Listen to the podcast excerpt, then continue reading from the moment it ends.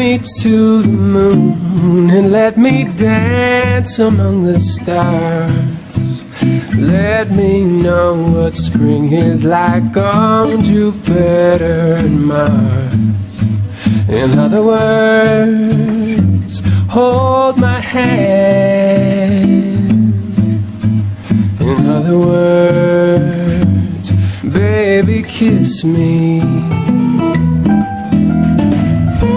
Tan normal como vos, con Salvador Cortés. Ok. Ahora sí me escucha.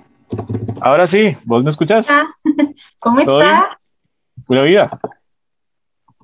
Todo bien, por dicha. Qué alegría verlo. Qué chiva. Que Tuanes, que Tuanes que se apuntara, Nati, de verdad. Eh, bueno, esto es, primero que nada, esto es un programa que eh, acerca a la gente, ¿verdad? Que vemos eh, en la televisión, en el teatro, en el cine, lo vemos por ahí, pero son gente muy normal, igual que todos los que nos están viendo y nos están escuchando. Entonces, hoy, eh, bueno, gracias porque estás aquí como invitada y te voy a presentar de una vez para que tengamos una plática muy bonita durante estos cincuenta y tanto de minutos. Gente, eh, buenas noches, una semana más aquí en esto que se llama Tan Normal como Vos. Eh, hoy tenemos una súper invitada de lujo, mi amiga Nati Araya. Nati Araya es eh, periodista y la conozco desde hace, desde hace un rato. Nati trabaja con uno de los, para mí, maestro y, y mentor en esto de radio y, y demás, que es el señor Sergio Araya, Checo Araya, que con su programa en otro prisma, eh, ya al aire hace un buen rato, eh, pues eh, tiene esto también de conectar a la gente con eh, bandas nacionales, eh, artistas internacionales, y Nati es parte del staff de eh, En Otro Prisma. Gracias Nati por estar aquí hoy con nosotros en esta edición para No Hit Radio. No, más bien, más bien, muchísimas gracias a ustedes, a toda la gente que, pues, que se conecta, que nos oye. De verdad, gracias infinitas por el espacio y, y es un honor para mí compartir con usted, que como ya lo habíamos mencionado, ya tenemos tiempito de, de conocernos. Antes lo entrevisté yo y ahora él me entrevista a mí. Para mí es un completo honor. De verdad, muchísimas gracias. Eh, para los que nos están viendo en internet, eh, pueden ir a la radio, en, a Nova Hit Radio, lo pueden encontrar en el App Store y en App Gallery como Nova Hit Radio. También pueden buscarlo en la página eh, www.novahitradio.com barra inclinada player. Ahí usted puede eh, escuchar este podcast y otro montón de podcasts que hay por ahí, ver noticias, escuchar música. Y mm, la verdad los invitamos para que vayan a la radio y este, nos sigan. Eh, tan normal como vos se transmite los sábados a las 8 de la noche en No Radio y en el canal de YouTube. Igual está en Spotify y en todas las plataformas este podcast para que la gente que nos escucha y nos ve en otros países, pues también tenga la oportunidad de conocer a todos nuestros invitados. Nosotros somos como aquel, aquella compañía de teléfonos que conectaba gente, entonces más o menos así. Nati, eh, bueno, primero, originaria de dónde, Nati? Bueno, yo soy de, de Desamparados, el Porvenir. Mi familia, la mitad es de San Carlos, pero yo nací acá en San José, San José, Costa Rica. Ok. Nati, eh, ¿cómo era, cómo era, eh, cómo fue esa infancia? Eh, ¿Siempre tuviste como ese, ese gusto por comunicar? ¿Jugabas cuando estabas chiquitilla a, a que, no sé, porque por lo general a veces dicen, ah, es que cuando yo estaba pequeñito hacía, jugaba que hacía transmisiones por el, en el, en frente al espejo o lo que sea, o eras una niña completamente normal. Vieras que es, es, muy curioso porque, bueno, cuando estaba eh, más pequeña, porque no he crecido mucho en estatura, este, mi hermana y yo jugábamos a que dábamos misa. Nosotros somos católicos, entonces jugábamos a que dábamos misa y yo siempre era la que leía el sermón. Eh, matábamos a mi tía que todavía está viva y, y decíamos, eh, mi tía Isabel, en paz descanse, dos años de muerta y así, leíamos todo como, como la misa, digamos, normal, pero siempre era la que comunicaba. Siempre me gustó eh, pues ese sentido del comunicar, el escuchar sobre todo, porque para mí el periodista que no escucha no es, no es periodista, en realidad uno tiene que, que tratar un poquito de salirse de lo que comúnmente está acostumbrado a ver, porque ahora el periodismo está pues un poco, no sé, con, con mucha mano, como dice uno, entonces es, es un poco complicado ahora tener veracidad en lo que uno dice, o al menos ponerse en los zapatos del otro y saber que, que lo que yo digo y comunico, eh, independientemente de alguna forma, afecta o no a una persona. Entonces, eh, siempre me ha gustado eso, o sea, la comunicación como tal. Eh, hacía teatro, más chiquitita, me gusta mucho todo lo que tenga que ver con actuación, con doblajes de voz. Entonces, siempre me ha gustado toda la rama de, de comunicación como tal. y, y en algún momento, digamos, alguien en tu familia, o tu papá o tu mamá, te, te impulsó a, a, salir ya como a buscar esa carrera de periodismo como tal? Vieras que, que puedo decir que sí, en el sentido de que me apoyaron siempre, pero yo nunca, nunca dije, o sea, cuando salí del colegio dije voy a estudiar periodismo y fue como una decisión como que ya seguro se la veían venir porque no me dijeron nada, no me dijeron como en serio periodismo, no, fue como, como vamos a ver, como, como algo que ya seguro traía o ellos veían de cierta forma, entonces no fue como, como impulsar, obviamente me han apoyado muchísimo, yo no vivo con mi papá, pero él siempre ha estado ahí al pie de cañón y me ha ayudado obviamente muchísimas cosas y siempre es como, siempre se conecta a las entrevistas, eh, siempre está como, usted es la mejor, este que el otro, porque para ti, para los papás uno siempre, en la mayoría del tiempo, no en todos los casos, pero uno siempre es increíble para ellos, entonces a mí me hace sentir muy bien y apoyada, que ellos pues siempre estén dando el todo por el todo y me apoyen desde, desde que tomé la decisión. ¿Y cómo llegó ya en forma el periodismo hasta vos? Bueno, vamos a ver, yo tuve una, una amiga, por decirlo así, que, me acercó un poco más a lo que era periodismo. Recuerdo que eh, la acompañé a hacer eh, a, clases de la Universidad de Costa Rica porque ella tenía clases allá de periodismo y yo todavía estaba en el colegio y el profesor me, dijo que hacía falta una alumna que si yo le podía ayudar nada más a grabar algo pequeño y, y, yo le dije que sí, que estaba bien. Entonces mi amiga le dijo, sí, ella de hecho ya quiere ser periodista y no sé qué, apenas está en el colegio, está en quinto. Y él dijo, bueno, está bien, entonces grabes este pedacito y, y para que nos ayude a poder terminar esto. Y recuerdo que cuando salí, él me dijo, ¿en serio usted no está estudiando periodismo? y yo le dije que, que, no, que todavía no, pero que me encantaba. Y ahí él me dijo que, que tenía mucho talento y realmente yo me lo creí en su momento. me lo creí muchísimo y dije, yo lo tengo, yo lo tengo. Y antes eh, me encanta y todavía me encanta hacer doblajes de voz. Entonces yo dije, yo quiero ser periodista, pero no, no me gusta tanto, digamos, como la rama televisiva, si le soy muy, muy sincera, eh, porque siento que la vida privada ya deja de ser privada, ¿verdad? Y pasa a ser pública y hay muchas aristas que, que en mi manera de pensar tal vez no, no van conmigo, pero todo lo que sea radio, todo lo que sea detrás, como dice uno, de la, de la cámara para mí es increíble. Creo que es el trabajo que también eh, no se ve, pero hay que aplaudir en grande, ¿verdad? Toda la gente que está escribiendo, toda la gente que está haciendo investigaciones, que tal vez no es la cara o no es la famosa, pero es quien está detrás, ¿verdad? Y y por ese lado llegó así como más directo. Luego conocí a Checo en clases. Él es mi profesor de radio. Y hicimos clic. hicimos clic en amistad, hicimos clic en, en, la parte profesional. Y ahorita estoy realizando la práctica ya para, para, para defender tesis y poder graduarnos, si Dios quiere. Y decidí hacerlo con él porque yo dije, hay que, hay muchas cosas de la música nacional pues que yo ignoro realmente porque la música que yo escucho es de gente que ya falleció, como Juan Gabriel, Camilo Sesto.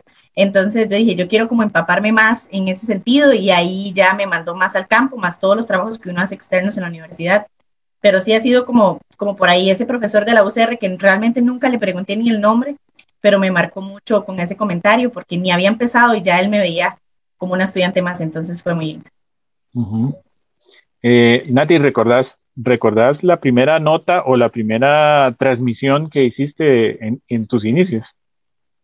Con Checo sí, la nota, nota como tal no, porque en la U nos ponen a hacer como muchos trabajos y, muchas notas, porque prácticamente de eso se trata. Pero la primera entrevista sí, la primera formal, formal como medio, en otro prisma fue con Sebi, Sebastián Chinchilla, un chico que toca, eh, tocaba en la banda Pasajeros, porque ya se disolvió la banda, fue mi primera entrevista, recuerdo que estaba súper nerviosa, no sabía qué preguntar, Y, y ya después, apenas empezó, yo me sentí con la confianza como si llevara los 19 años que lleva Checo ahí. Y obviamente me ha, me ha enseñado muchísimo a, a, corregir ciertas cosas, ciertos, eh, no sé, fetiches de palabras tal vez que tengo. Y la primera entrevista en la universidad, curiosamente, fue la suya. y yo recuerdo que estaba súper nerviosa también, demasiado, de hecho, más que, más que, que ya en un medio más, formal, porque era la primera, primera de la U, la primera lanzada, como dice uno, porque el, el curso en el que hice la entrevista era, y, y pues en radio, ¿verdad? El resto de materias era más teórica, entonces no teníamos como ese espacio para poder entrevistar a alguien face to face, como dice uno. Entonces, pues por ahí anda la situación. Qué tú, Nati. Eh, ahora que hablabas de, bueno, exposición y demás eh, en televisión, yo, yo tengo, o sea, vamos a ver, vamos a aclararle a la gente que nos escuche, que nos dé, yo no soy periodista, yo no soy periodista, eh, pero sí tengo una opinión muy por ahí de, de, esto. y alguna vez creo que lo conversé con, con Checo. Eh, ¿Qué pensás vos de, porque este trabajo de periodismo es como cualquier otro trabajo, si tenés la pasión, creo que puedes llegar muy largo, pero hay un, no sé, para mí, es, es mi opinión, no sé, hay una cierta, yo lo llamo figuritis, ¿verdad? Y es un tema de que a veces, eh, no sé, es como mucho de lo mismo y es como, yo quiero figurar, entonces Mm, no sé, me, me, cuesta mucho a veces entender eh, eh, el tema del periodismo, porque uh, yo soy de la vieja escuela, yo me acuerdo de un José Rodolfo Ibarra, y wow, o sea, ese, ese hombre a mí me marcó mucho y, y, y, muchos periodistas, inclusive hasta el señor Marcelo Castro, toda esa vieja escuela eh, me pone a mí en la cabeza de que ahora más bien viene como eh, hay, hay muchos figuritis por ahí que no hacen su trabajo como tiene que ser y hay personas, como el caso tuyo o el caso de Checo, que, que yo lo sigo y digo, más eh, de verdad que esto es periodismo serio y periodismo responsable. ¿Qué opinas vos de eso? Porque digo, sos de la nueva ola, podemos decirlo. Exacto. Vieras que es muy curioso porque Pilar Cisneros usa una frase que yo de verdad aplaudo porque es muy cierta y muy cruel y es que eh, los periodistas de hoy en día tienen un mar de conocimiento y un sentimiento de profundidad. Y pasa mucho porque, di, estamos acostumbrados al periodismo amarillista, al periodismo rosa, ¿verdad? Al chisme de X o Y, Z persona, eh, a creernos lo primero que leemos. A, veces mi mamá o, X persona de la familia me dice, uy, vio qué tal cosillo, eso no es verdad es tal cosa porque cuesta mucho y por eso es que a veces generalizamos de que los periodistas son lo peor, los periodistas son unos mentirosos, son unos chismosos, y eso depende mucho. Yo en realidad, eh, como le decía ahora, no es que omita por 100% no quiero trabajar en televisión, no me gusta, no, pero porque tendría que aprender muchísimo, obviamente en cada rama sí, y es el trabajo impresionante que hacen en la tele, pero yo siento también que a veces eh, se presta mucho para, para eso mismo, para que la vida privada ya no sea tan privada, tan, esa libertad de que si yo quiero, por ejemplo, si yo le digo, eh, vamos a, a, comer al mercado, esa libertad, o sea, de que ya yo trabajo en el 6 y, la gente tal vez diga, mira, qué rara, o, o dependientemente lo que la gente piense, pero es un trabajo arduo, es, es, lo decían mis compañeros de la, mis profesores de la universidad, que también soy periodista, es algo de corazón, porque realmente es mucho sacrificio, es que si usted está a las 3 disponible a las 3 de la mañana y lo llaman, usted tiene que contestar e irse y correr, y, y, pasa mucho. Ahora con los periodistas de ahora, por, en esta generación, al menos en la universidad que yo he visto, ya hay compañeros que han ganado premios y, y hay compañeros que, que, les gusta mucho investigar y de eso se trata, o sea, de ir más allá, de investigar, que si me contaron algo y no quedarme con esa espinita de será verdad, sino investigar, porque de ahí puedo sacar muchísimas cosas, así salió Cementazo, así salieron el caso Diamante, así han salido muchos casos que, que a pesar de que tal vez sea muy lento el proceso para, para culminarse, de una u otra forma es su nombre. Fue usted la periodista, fue usted el periodista que sacó adelante esa investigación por el sector de, de investigativo. Y por el otro sector, como dice usted, de, de figuritas, es muy cierto. A veces, bueno, yo lo noto mucho que, que hacen diferentes programas televisivos y ponen casi que siempre las mismas personas. Y cuesta mucho que le den oportunidades a, a, otras personas que tienen más talento que uno, porque hay gente que tiene un talento impresionante y que apenas está culminando su carrera y uno dice, güey, puchica, ya con un montón de experiencia, imagínate lo que pueden hacer. Pero de eso se trata. Yo siento que, que cuesta mucho eh, dar como esa oportunidad y también entender que comunicación, todos podemos comunicar, como usted lo decía, no es periodista y, ha, hecho entrevistas increíbles, al menos las que yo he visto, y, es eso mismo, o sea, es tratar de comunicar, pero verazmente, es, tratar de tener como esto que estamos haciendo, una conversación tranquila, una conversación en donde yo no pongo ni maximizo ni minimizo las cosas y, y siento que de eso se trata, o sea, de hablar con, con la verdad lo más que se pueda porque no estamos por y para la gente. Sí, de hecho, porque bueno, la semana pasada hablaba con Fernando Chironi y, y, bueno, para mí Fernando es un, es un comunicador increíble porque se, se toma el tiempo para investigar, como decías vos, y esa es la parte que yo digo, eh, el periodismo es responsable. Creo yo que para mí sería una falta de respeto si yo no investigo, aunque sean cinco minutos de la persona con la que voy a hablar porque digo, voy a ir ahí y voy así como en la nada.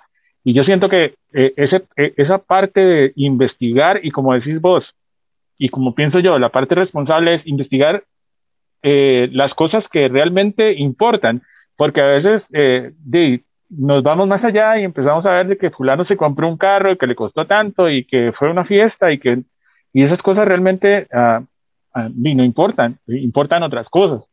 Eh, y esa es la parte que, que, siempre como que me ha generado esa espinita, porque hay cualquier cantidad de, de, periodistas que, como te digo, son para mí personas muy responsables en su trabajo, pero eh, sí existe como esa pequeña parte de esos periodistas amarillistas y que les gusta estar ahí eh, generando a, a, partir de una cosa que nada que ver, eh, de noticias que al final, al final del día no nos llevan a nada.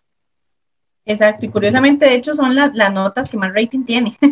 a la gente les, les gusta mucho eso y es curioso, pero no, no, me, no me excluyo porque realmente yo estoy en un grupo en donde a veces mandan cada nota, cada foto de gente ahí toda hecha pedazos, digamos, y uno, a mí, bueno, al menos yo no las descargo, yo las borro porque yo digo, Dios no quiera, puede ser un familiar mío y a mí no me gustaría jamás nunca que una foto de esa se viralizara pero, pero cuesta mucho. Ahora la gente, y mande más, no tienen videos, tal cosa. Y yo decía, ahí la gente le gusta eso. Ponen cuánto va a pagar de marchamo Keila y el montón de comentarios de la gente. Y yo digo, no es, no es, no, no es noticia. Y por eso generalizan eh, demasiado, porque ya la gente pone esos periodistas de hoy en día y uno es como, no, no entramos todos en esa bola.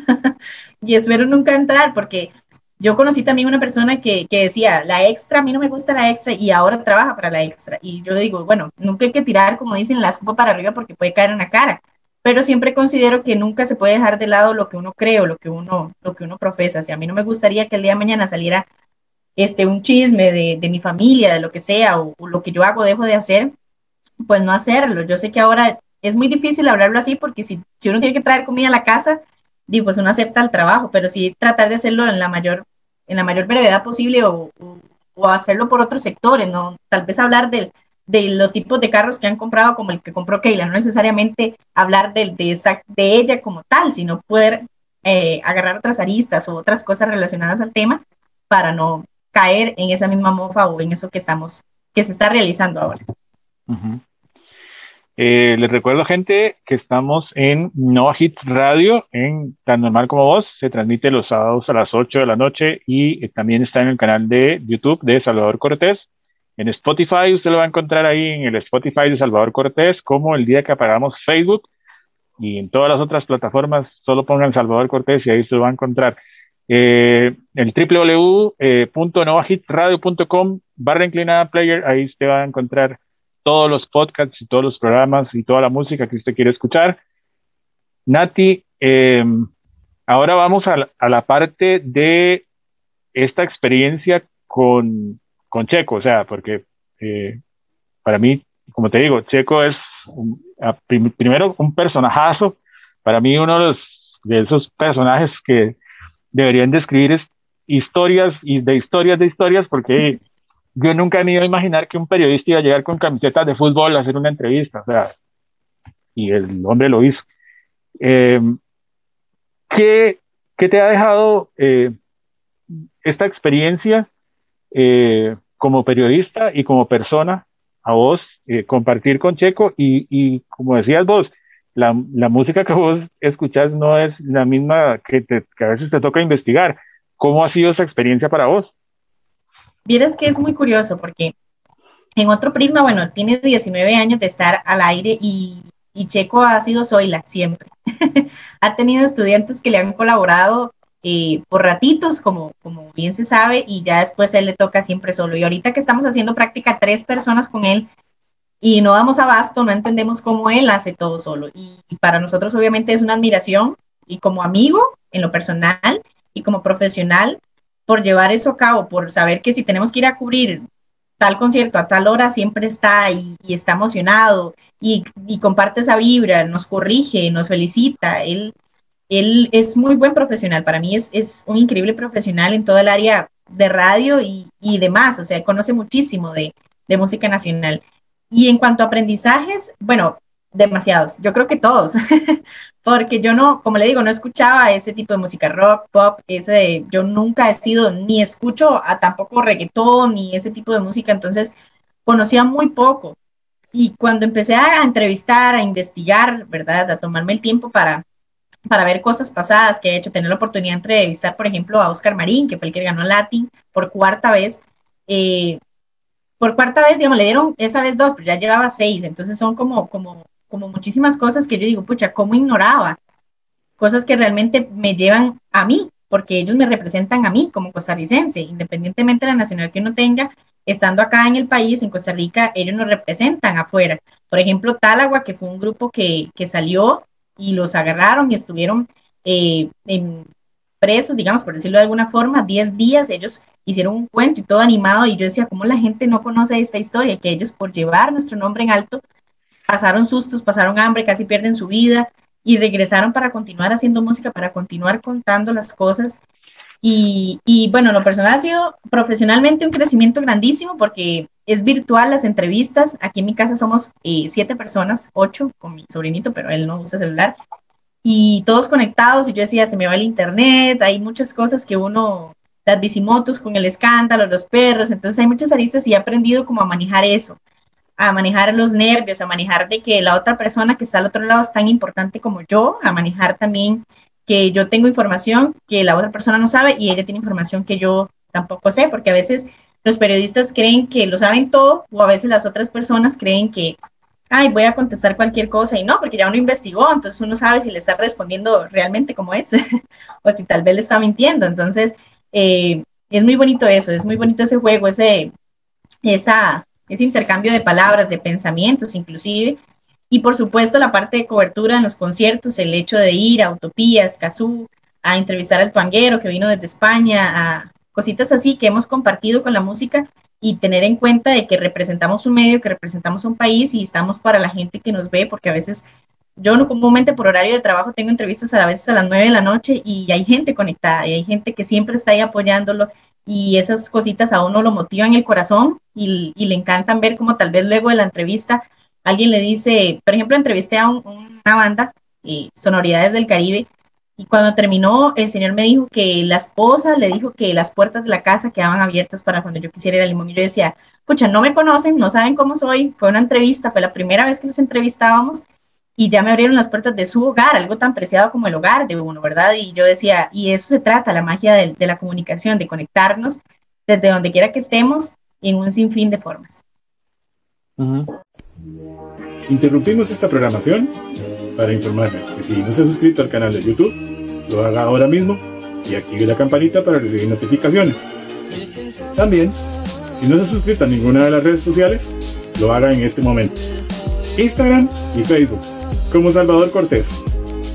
Ah, y recuerde, coma sus frutas y sus vegetales.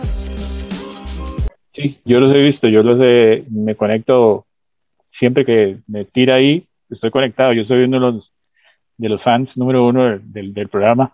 Y eso es cierto, es cierto. Eh, ¿Cómo, eh, vamos a ver, eh, cuál ha sido o cuál fue la entrevista que, que más recordás que decís, wow, ¿cómo, cómo pude hacer esto? entrevisté a, no sé, tal persona. Porque siempre existe ese nervio, digamos, yo te conozco a vos y toda la cuestión, pero si, si tengo que confesar, estaba nervioso porque Nati es periodista y yo no soy periodista, entonces digo yo, aquí es, eh, voy a hablar con Nati, pero siempre existe ese nervio. ¿Cuál, ¿Recordás vos esa, esa, cuál fue la mejor o, la, la, mejor experiencia en las entrevistas que has tenido? Hay dos. Eh, una, bueno, Oscar Marín, ¿verdad? Por el peso que tenía de los Latin, porque no es músico, sino que es el encargado del sonido. Eh, con Rubén Blades, creo. Toda la parte, exacto, con Rubén Blades. Entonces hay mucho peso detrás en el sentido de que es una persona muy conocida, pero muy humilde, y eso me encantó por sobremanera que siempre fuera así, eh, viajo de tal lado, pero llego apenas a Nueva York y el día justo que, el único día que le dieron libre fue el día que él me dio la entrevista y yo eso se lo agradecí muchísimo. Y otra que también me encantó mucho fue al cuentero Eider Fonseca porque le dedicó eh, lo que nos contó a un cuentero que falleció, amigo de él, entonces yo le dediqué la entrevista también y sentía como, como esa necesidad de hacerlo lo mejor posible porque era para alguien que ya no está y, y, esas dos entrevistas, bueno, hay muchas, ¿verdad? De las que he hecho, pero esas dos sin duda me marcaron mucho ver cómo, cómo él estaba todo feliz de que lo entrevistaran y ha ayudado increíblemente a la naturaleza, ha contado esos cuentos, bueno, increíbles en relación a todo lo que él hace, eh, se ha reivindicado con la pandemia, entonces eh, me pareció muy, muy, muy lindo esas dos entrevistas porque había como ese peso. Obviamente en las otras entrevistas también está ese peso de que todo quede bien, ¿verdad? De que la gente le guste, de que la persona, sobre todo, para mí lo más importante es que la persona se sienta cómoda con lo que yo le pregunto, ¿verdad? No va a ser una pregunta capciosa o, o que lo vaya a incomodar o que no sepa qué, qué, responder.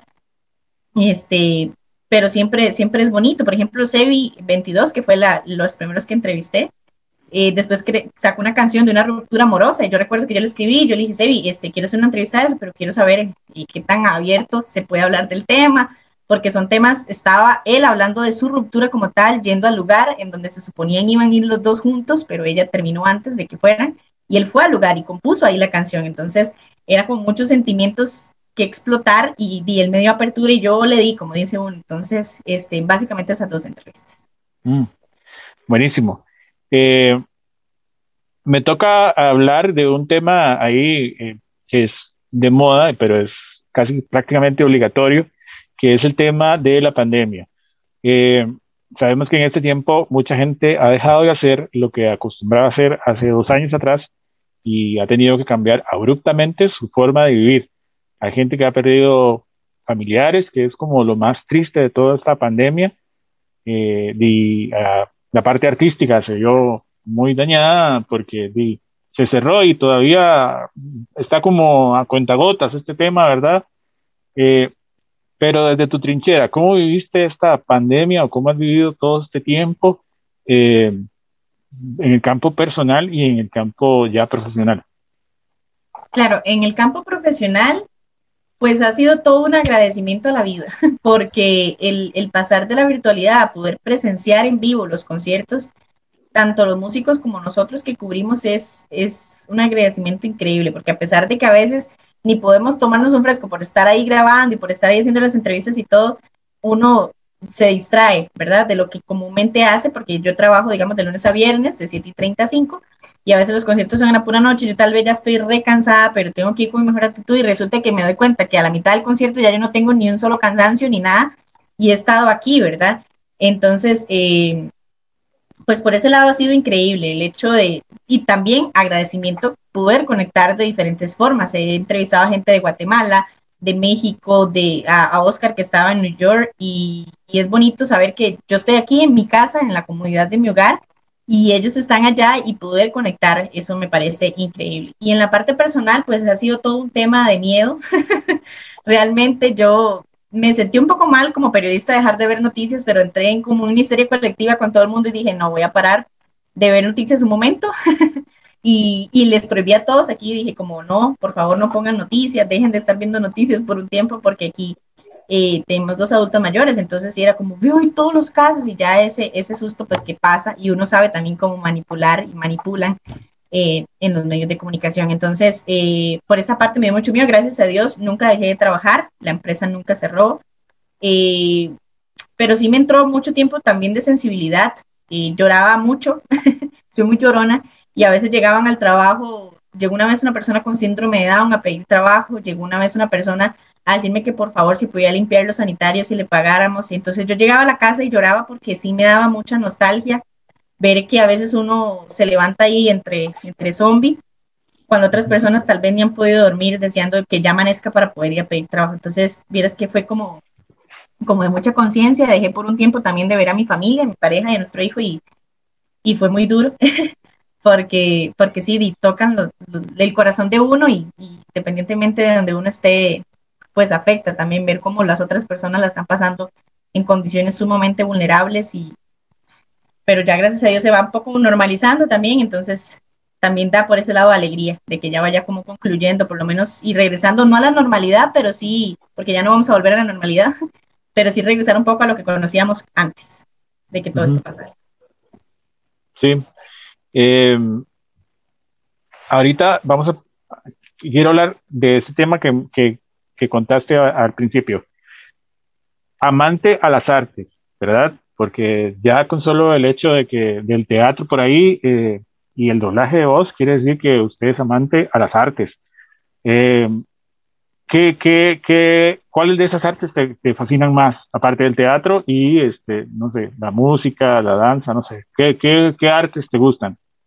Vieras que no practico, pero me gusta mucho el dibujo. Me encanta ver cómo la gente en un cuadro, que a veces uno no entiende absolutamente nada, para ellos significan todo. O sea, en un punto, en un cuadro, tal vez para ellos fue en ese momento su sentimiento y uno lo ve y uno dice, bueno, no me inspira tal vez nada, solo un punto, pero me encanta eso, el poder, el trabajo con las manos, todo lo que tenga que ver con, relación a eso. Por supuesto, el teatro, aparte de, las artes, para mí el teatro es increíble, el poder dejar de ser uno para ser otra persona me parece extraordinario, es un don impresionante.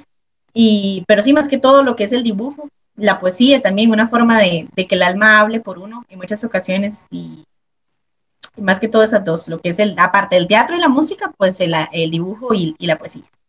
Y en, y, en, esta parte de teatro, ¿ya has tenido como experiencias de, o sea, has estado en clases o ya, ya has participado en algún en algún teatro de forma profesional? Sí, estuve en Ciudadelas de la Libertad llevando un curso con Rafael Flores. Eh, después nos presentamos en el Teatro de Desamparados con una obra que se llamaba La Minga de Bromingue. Recuerdo que el texto que, que tenía que decir, bueno, era uno de los personajes principales y era un texto como de una página y era la primera que entraba, era la primera vez detrás de un, de un telón. Y recuerdo que cuando se abrió, la bendición era que uno por las luces no puede ver a nadie. Entonces yo no sabía eso, realmente lo ignoraba.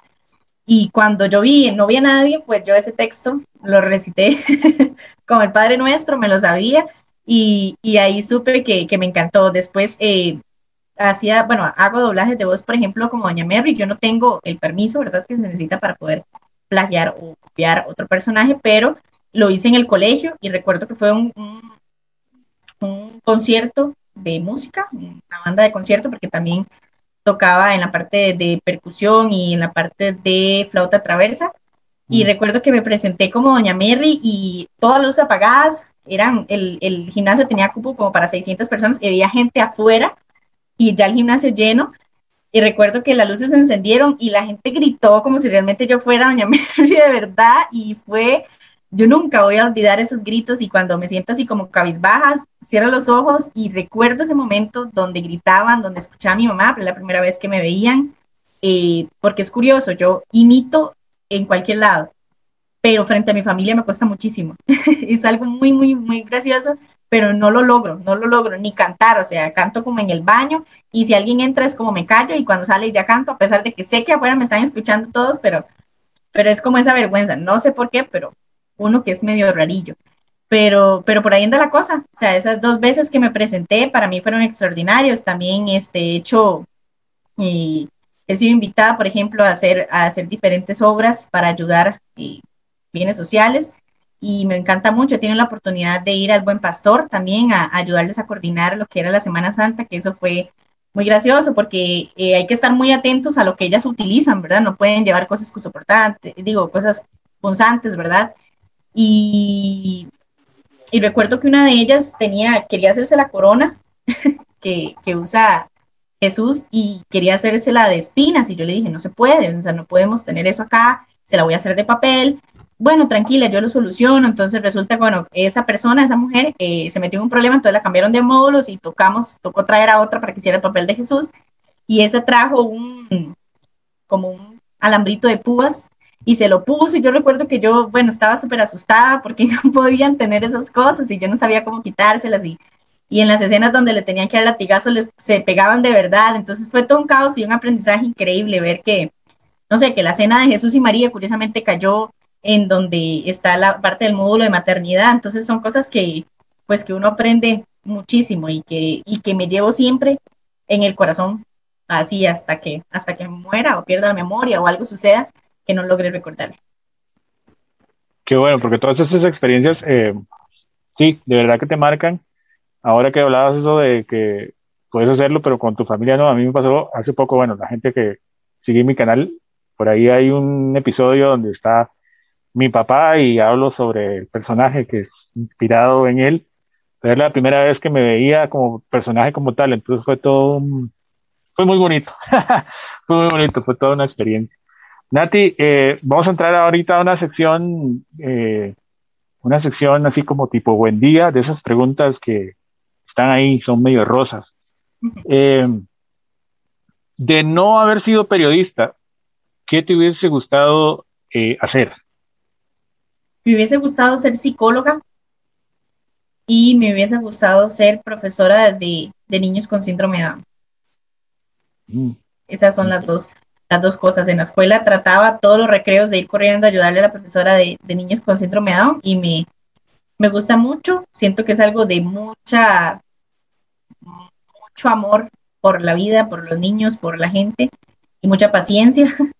Y psicóloga me gustaría, me gusta montones, me gusta mucho escuchar, me gusta mucho aconsejar, aunque a veces no sea la mejor, o aunque a veces, tal vez en ocasiones, y hay que ser realistas, no se aplica lo que uno dice, pero me gusta mucho eso de escuchar, el, entender que hay personas que viven una realidad increíble y que aún muestren una sonrisa, para mí es increíble, es extraordinario, eso es un don y me gustaría, me gusta mucho esas dos, esas dos profesiones. Mm. Bueno, en, el periodismo imagino que debe haber algo de psicología por ahí, ¿no? Sí, sí, acierta muy bien. ok. Eh, ¿Cuál es la parte más bonita del día para Nati? La parte más bonita.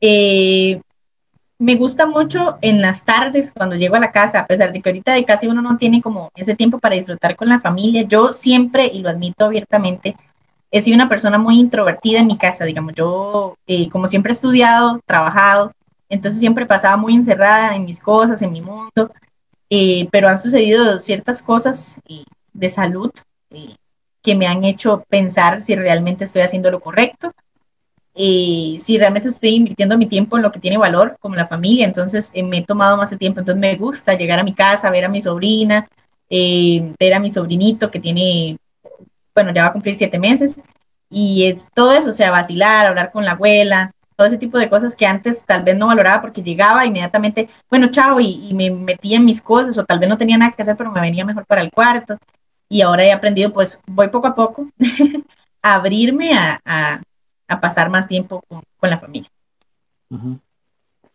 ¿Sos de café o de té? De té, me gusta mucho el té, es curioso, café no tomo, pero en el trabajo sí, no sé por qué, si será la mano del compañero que hace bien rico el café, pero, pero me gusta mucho los té, me encanta. Eh, ¿Qué te hace enojar? Así que, que diga, esta parte es lo que me, realmente me saca de todo. Las injusticias, cuando tratan mal a alguien por su color de piel, por su religión, por su preferencia sexual, cuando tratan a alguien mal por su, por su economía, porque eh, he recibido mucho bullying por muchos sectores, por muchas cosas, eh, decisiones en mi vida y siempre me gusta defender porque en su momento hubo gente que lo hizo por mí, entonces eso, eso me, enoja y por sobremanera. Y la parte contraria, ¿qué es lo que te hace más feliz? Lo que me hace más feliz, la capacidad de asombro, la capacidad de, que tiene la gente de, de cosas tan pequeñas como como si para ellos fuera algo extraordinario, la capacidad de, de sobrellevar las cosas. Alguien que me inspira muchísimo es mi mamá, digamos, ella ha tenido cosas, perdón que se me quiebre la voz, Pero es parte de, estamos en vivo y todo es Todos somos, es, es, eso es así, es, una conversación normal. Exacto. Eh, es muy, muy, muy real esto. Entonces, eh, ella me ha enseñado mucho a, a entender que la vida, no importa lo durísimo que pueda ser, porque yo no he visto hasta la fecha alguien que tenga, que le haya pasado tantas cosas como le ha pasado a ella, y, y que siempre sonría, me llama mucho la atención. Y mi suegra también, ella le ha pasado cosas que uno no debería en la vida de pasarle, que uno se cuestiona muchísimo, y no hay día en el que no sonríe. Yo digo, pucha, ¿cómo hacen? ¿Cómo hacen? Porque muchas veces uno cuesta y, no es fácil. Eso, yo siempre he dicho que es un don porque no es algo fácil, no todo mundo puede hacerlo. Y la capacidad de asombro es para mí increíble, el ser como niños ante cualquier reacción, por más sencilla que sea. Si me diste un confite y agradecérselo y, hacerlo como si realmente fuera el mejor confite del mundo, eso a mí me encanta. Nati, ¿sos amante de la lectura? ¿Estás leyendo algo en este momento? En este momento estoy leyendo, bueno, voy despacio, pero estoy leyendo el, el monje que vendió su Ferrari, me parece que es el nombre, es que siempre se me confunde, pero lo, estoy, apenas estoy empezando. Antes leía mucho más, pero, pero ya por cuestiones de, de tiempo, que aunque no se excusa, eh, por cuestiones de tiempo no, no he leído mucho. Mm. Eh, llega la parte de este programa donde yo eh, le hago la invitación para que ustedes nos den un mensaje positivo. ¿Por qué? Aquí hay un montón de personas que se, escuchan, que han escuchado los podcasts, eh, de hecho, eh, han, servido, han, tenido su, objetivo, que es siempre llega a alguien el mensaje, así sea una persona, pero siempre le ha llegado el mensaje a las personas y me lo han hecho saber y eso eh, me hace sentir bien, eso es como el, como el pago, como el aplauso en el teatro. Eh, siempre damos un mensaje positivo. Eh, ¿Por qué? Porque hay gente que está ahí al otro lado, que nos está escuchando, que nos está viendo, que tal vez ha dejado cosas de lado, que tal vez tiene sueños, que tal vez eh, ha dejado inclusive hasta profesiones votadas y dicen, eso no es para mí, eso es para otras personas. Ah, eso, ah, porque Nati es periodista, Nati puede hacerlo. Eh, pero siempre nos gusta como que, ah, basados en nuestras propias experiencias, que, que podamos darle un mensaje a la gente que está al otro lado para que vea que todos somos normales y que todos podemos eh, hacer las cosas. Así que yo te quiero invitar para que le des un mensaje a la gente. Claro que sí, un honor realmente. Hay frases que yo hago propias, sí, como si las hubiera escrito yo, pero no, no sé quién es el autor, realmente no me he puesto a investigar, pero una de ellas es es mejor tener la piel con heridas por valiente, pero intacta por cobarde. Y eso aplica en los amores, eso aplica en los sueños, eso aplica en absolutamente todo. Eso aplica para cuando uno le dicen que no puede, que no es capaz. Es mejor estar sangrando de haberlo logrado que tener la piel intacta y cuestionarse si alguna vez lo pude haber hecho. Eso me gustaría también decirles a la gente que, que uno no está solo y no me refiero a, a algo espiritual porque obviamente, bueno, los que creemos en Dios sabemos que Él siempre está ahí, pero pero me refiero más a, saber que el único cartucho que uno tiene es este y hay que quemarlo hasta, hasta cansarnos. Hay que, saber que si hoy lloré por algo, el día de mañana puedo estarme riendo de eso o puedo recordarlo con mucho amor, con mucha fuerza. Mandarle un abrazo enorme a toda la gente que ahorita está pasando por cosas complicadas como la depresión, cosas, eh, temas tabús que la gente no logra a veces hablarlos por ese miedo y que solo ellos saben lo que sienten y abrazarse de sobremanera. Yo creo que el amor propio es algo súper, súper lindo y es una tarea diaria de mirarse al espejo y decir que uno es capaz de absolutamente todo. Y otra frase que también me encanta y aplico, que tampoco es el autor, lastimosamente, es que nunca le digan que el límite es el cielo cuando ya hay pisadas en la luna. Entonces yo creo que, que, hay que ir más allá, hay que ir por lo que uno quiere, aunque uno vea que todo mundo tal vez, hay gente que hasta ahorita está empezando a estudiar, hay gente que ya con mi edad, con 23 años, tiene casa, carro, profesión, hay gente que hasta los 60 está empezando a, saber leer, entonces yo creo que todos es en el tiempo que a uno le, le toca y tener como muchísima paz y, saber discernir qué es lo que realmente es para uno y qué no, y aprender a soltar. Mm. Interesante, Nati, sí, porque ahora hablabas de, temas que a veces uno no, no quiere tocar, son temas tabús, pero si en alguna ocasión hemos hablado sobre eh, suicidios, sobre, no sé, violaciones, sobre aborto, y mucha gente después del podcast, después la, la retroalimentación es como, ay, definitivamente le doy gracias por haber hablado de esto, porque tal vez nadie habló de esto con la profundidad o con los pensamientos que tal vez yo tenía. Y es eso, o sea, de verdad eh, te agradezco esas palabras porque sé que a alguna parte del mundo, a alguna persona le van a llegar. Eh, y la última parte de esta entrevista, siempre eh, le pedimos al invitado que nos programe el, la colita del programa. Eh, nos gustaría saber o qué música te gustaría que pusiéramos al final de este episodio, la música que Nati escucha. Cuatro canciones. Dios, vamos a ver. de tres a cuatro canciones, tiene derecho. Ok, lo, lo digo ya. Puede pensarlas. Yo mientras voy aquí diciéndole a la gente que eh, escuche eh, Nova Hit Radio, eh, los sábados 8 de la noche tenemos eh, tan normal como vos, pero está durante todo el 24/7 de ahí, de podcasts, información, música, y eh, puede descargar el app de la radio en App Store, en App Gallery, está Nova Hits Radio, ahí aparece, y también puede buscarlo en www.novahitradio.com barra inclinada player. Ahí se va a encontrar eh, la radio y este puede tener todo acceso ahí para todo lo que usted quiera escuchar. Así que Nati, usted manda las tres, cuatro canciones que quiera escuchar. Ok, vamos a ver. La primera es No Más Llorar de Natalia Lafourcade. Muy bien, comenzó muy bien. La otra es La Culpa de Vanessa Martín. Y la otra que me encanta muchísimo, La danza de las libélulas de Manuel García y Mon Laferte. Wow. Esas tres. Muy bien. Serán programadas al final de este episodio.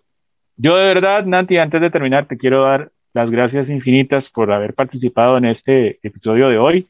Eh, de verdad, me siento muy halagado porque eh, desde hace tiempo queríamos entrevistarte y queríamos tenerte acá eh, sabemos que por ocupaciones y más, bueno, eh, siempre hay, hay cositas que hacer, pero el trabajo que haces, yo como espectador del programa en otro prisma, eh, te lo agradezco, de verdad, infinitamente te lo agradezco porque sé que el, el staff de, de, Checo tiene ahí gente inteligente, ¿verdad? Y se hace periodismo inteligente, así que muchas gracias por, por participar hoy, por estar aquí y eh, por abrirme este espacio para hablar un ratito.